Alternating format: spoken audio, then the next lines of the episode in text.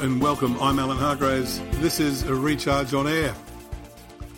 Let's look at the uh, case for more diversity in management. That's something that these days is pretty well researched.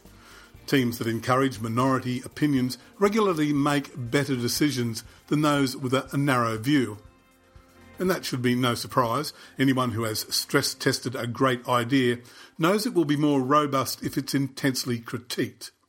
While technical ability and relevant knowledge play a big part in effective management, it's openness and inquiry that fine tune successful decisions.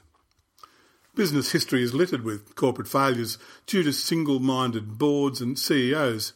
It's the core message behind arguments for countering gender bias or monocultural input in senior management. Nonetheless, it needs to be real.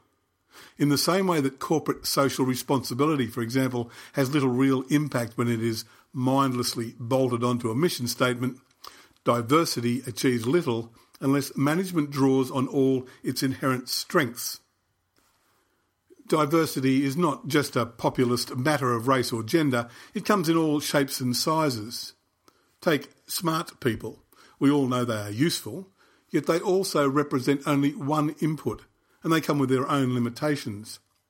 Smartness often involves having a lot of so called working memory. That's the ability to juggle a lot of information at one time. It gives those people the ability to work with complex issues. The downside? Studies show that people with a lot of working memory will often opt for the most complicated process or the more complex solution. They can use up all their mental horsepower and fail to spot the optimal answer, which might be something much simpler. So, is there an upside for us dumber people? The advent of the MRI has helped neuroscientists make a lot of statistically significant findings in this area. There are too many to cover here, but a short list would include 1. Smarter people find answers to difficult questions more easily when they are working on them with so called dumber people. Two, smarter people can focus, but it can prevent them from seeing all the alternatives. Dumber people, whose brains don't inhibit the entry of distracting ideas, see them more easily. And lastly, smart people tend to be more perfectionist and hard on themselves. That leads to more stress and less efficient decision making. Dumber people more easily see excuses for their lack of perfection and are less stressed as a result. And then there's the so called cocktail party effect. That's where people with less working memory inadvertently eavesdrop. They are more likely to hear their name mentioned by others in a crowded room, whereas people with strong working memory concentrate on the conversation they are having. Now, most studies describe the cocktail party effect as a bad thing, but frankly, there are times when it's pretty useful.